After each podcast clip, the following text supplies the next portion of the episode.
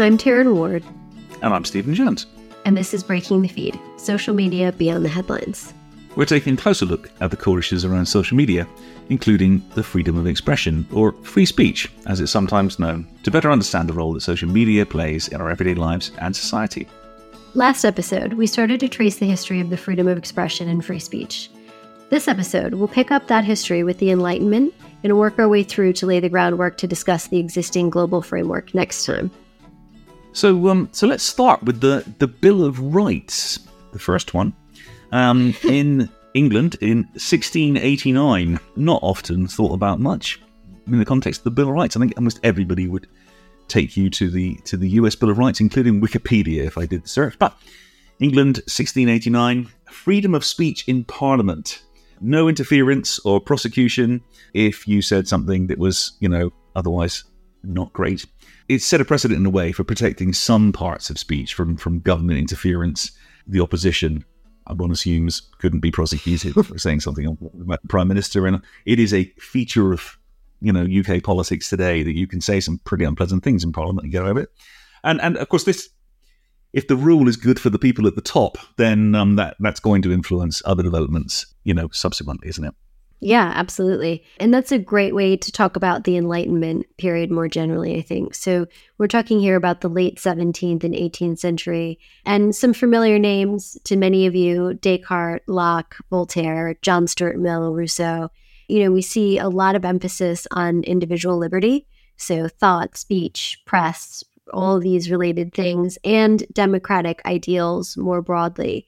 So, when we think back to our introductory episode and the values that freedom of expression is designed to protect, we can see how this started to take shape in a new way during this period. And then, of course, we have the French Revolution and the Declaration of the Rights of Man and of the Citizen.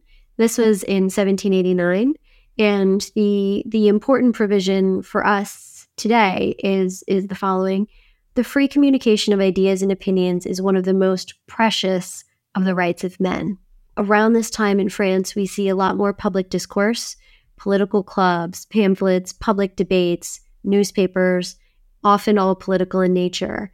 And this was becoming more and more common and, and really becoming part of how how people saw themselves and identified themselves. And and it was hugely influential, of course, on what happened in the United States. You know, we had the American Revolution and then the United States Constitution, Bill of Rights the full text of the First Amendment is worth is worth sharing. Congress shall make no law respecting an establishment of religion or prohibiting the free exercise thereof, or abridging the freedom of speech or of the press, or the right of the people peaceably to assemble and to petition the government for a redress of grievances. So there's a lot packed into that statement. You have the Establishment Clause, the Free Exercise Clause, the Free Speech Clause, Free Press Clause, Assembly Clause, Petition Clause, all sort of crammed into this single statement. Um, so the Free Speech Clause, if we just sort of like wrestle that out, is limited to the following Congress shall make no law abridging the freedom of speech. What could be simpler? We've we've looked back at history. We've seen all of this come together. And now we have this very simple statement. Easy from here on out, right? Oh, if only that had turned out to be true. I mean, you when you read when you read that out, uh, I thought well, that is such an economical way of of saying such important things. Like the, the they just framed this beautifully, right? It was just these are the things you cannot do, and all of them make sense, and that economy is brilliant, right? And and this is we've dis- discussed this offline between ourselves a lot, a, a lot because we talk about American politics a lot. But you know, they assumed too much. I think the framers of the Constitution and the Bill of Rights just assumed too much. Like it never occurred to anyone to say somebody who is being investigated for significant crimes or is a convicted felon shouldn't stand to be president or an elected official because one assumes they just thought that that was obvious. And, and and to be fair, you know, if people respect traditions and the rules and just the way the things are supposed to be done, that is true. But then you come, you know, your characters come along who sort of ignore the fundamental basis for the unwritten rules, um, and you, you you that causes chaos. So yes, it, that statement is very simple. The problem is that the issues around freedom of speech free, and free expression all lie in the nuance, which isn't covered by that very economical number of words, right? Very true. And even the the wording of this is the root of, in many ways, the split between the European free expression approach and the American free speech. Um, so, you know, at this point in time, although these principles w- were floating around freedom of expression, free speech, and, and more than floating around, by now they were really deeply woven into the history and traditions of Europe and then the United States. Writing it down in this way was an important split. And this is where we have to really look at the wording because it's important. And I know this isn't the most exciting thing because we're looking at, you know, exactly how things are worded and how it fits together, but this really is important. So, going back for a second to the Declaration of the Rights of Man and of the Citizen, it was framed this way The free communication of ideas and opinions is one of the most precious of the rights of men. This is a broad statement in a lot of senses, but in one important way that distinguishes it from the free speech clause in the First Amendment. It's not a freedom from, and certainly not explicitly framed as being a freedom from government or with specific limitations. It doesn't specify limitations on anyone either, including governments. It simply marks out expression as one of the most precious of the rights of men. The free speech clause is very different. It says the following Congress shall make no law abridging the freedom of speech. This is still broad in many ways, so many ways, and we'll dive into that, but it's not framed as a general principle. It's a very specific freedom and a specific freedom that limits Congress's ability in particular to restrict free speech. Now, later, this would include state governments through the incorporation doctrine, which applies certain provisions in the Bill of Rights to the states through the Due Process Clause of the 14th Amendment. But that core idea that the articulation of this right is a right against government interference or restriction remains. And this is why, although the changes that were happening in the United States were in many ways parallel to and even connected with what was happening in Europe, in France in particular, we see a clear gap between the idea of the freedom of expression in Europe and free speech in the United States. It's a really interesting nuance. Again, that the, de- the devil is in the detail, as he always is. But one of the themes that you sort of pull out of this, even going back to the Bill of Rights and the that established, you know, that British parliamentarians could not be prosecuted for what they said, was freedom, the freedom to say what you needed to say or what you wanted to say, was fundamental to the democratic process. That democracy was founded on the on debate and the exchange of ideas and arguing, potentially, I imagine, sometimes quite violently, because these are deeply held convictions, but not actually physically violently. Like that's that's the alternative, right? We'll fight about it with words in Parliament or within the public square, or we can actually fight about it with cudgels or you know, God forbid, guns later. But that is absolutely fundamental, right, to the to this. And how, as an American who's you know moved to Europe, the UK, which is despite the intentions of some people in the UK, still Europe. How how do you see those that that nuance in the difference between freedom of expression and freedom of speech actually play out in in everyday life? And particularly, is there is there something you can point out online that you say, oh yeah, this is different?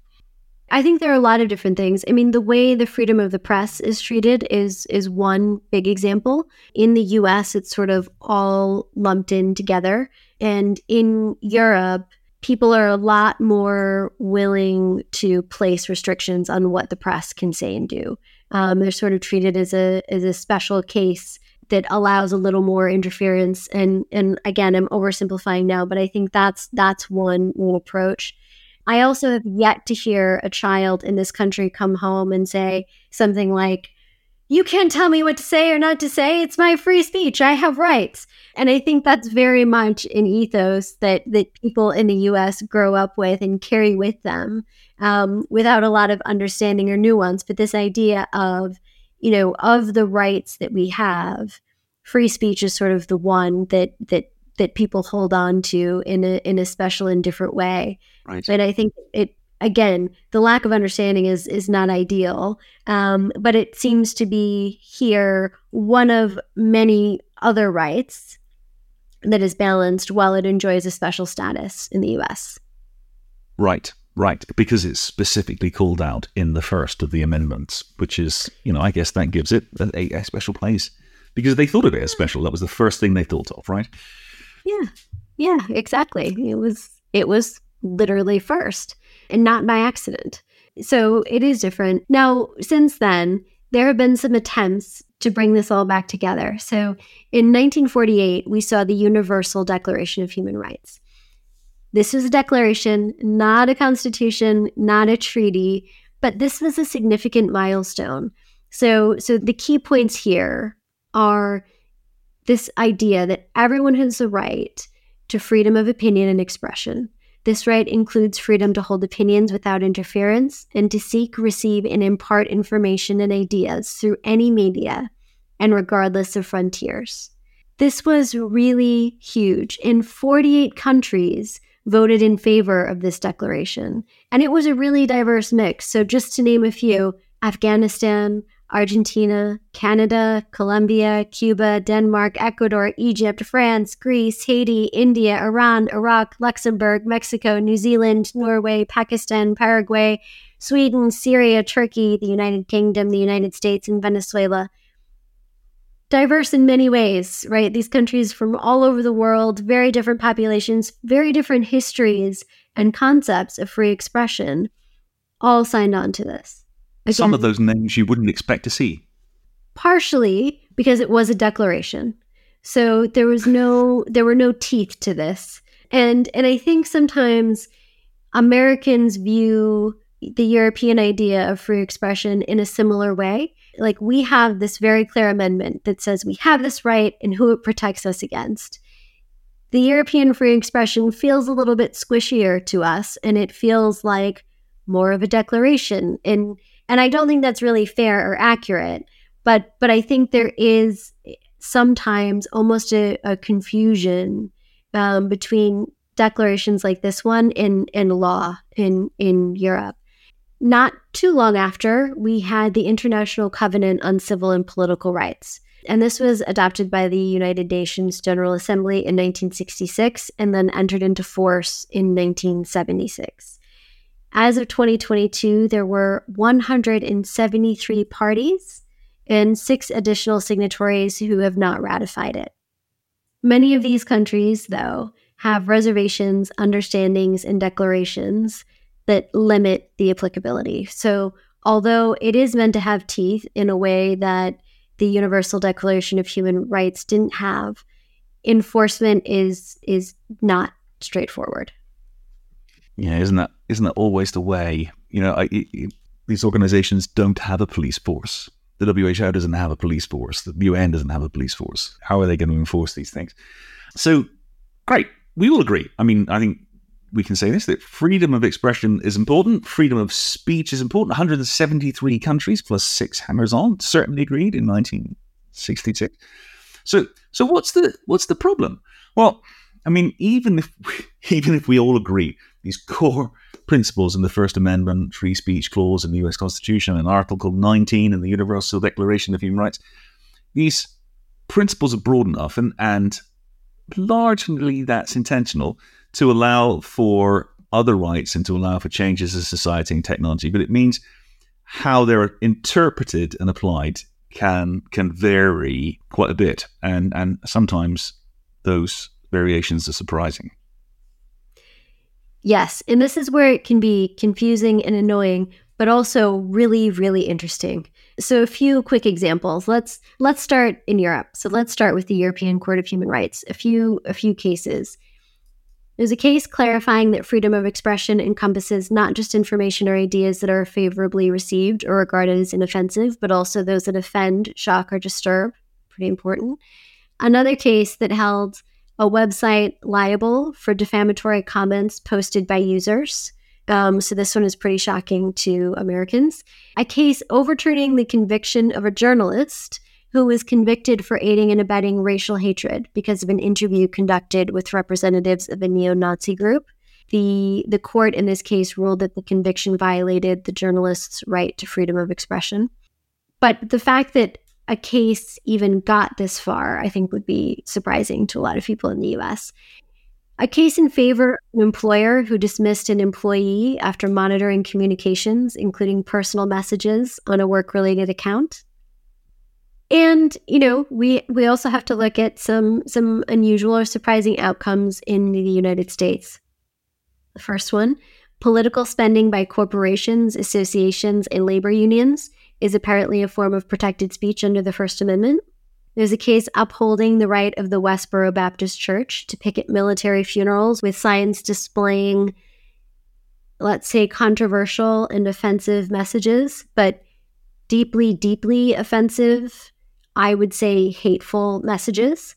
And another case declaring that the government's refusal to register trademarks that might be seen as disparaging, in this case, the name of a band, The Slants, violated the free speech clause. Some of these cases I was lucky enough to cover in law school. Some were decided after and I looked at on my own. But each of these cases was either surprising at the time or had a really important influence on our understanding of these rights.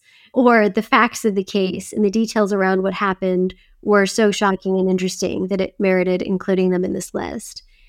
One of the really interesting things about this area of the law, though, is looking carefully at the facts of the case concerned.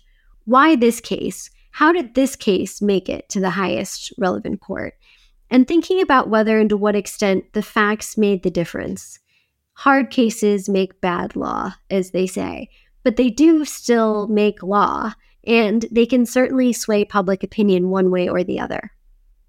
I mean, some of those are really egregious. Westboro, to say they were offensive, as you sort of clarified, is a an understatement. They were dreadful, and it's me saying it. So anybody who doesn't know me will know how bad that is. But you know, they were really bad, and and you would hope, or at least I would hope, that a, the, a UK court or a European court would have banned those. You would hope, but it is interesting, right? I mean, I, am just thinking about the, the, difference between the US and the, the European approach. It, it, from what from what you've said, and, and tell me if I'm wrong, but what you've said is Congress and states actually can't pass any law which limits the freedom of um, expression and in, includes the press.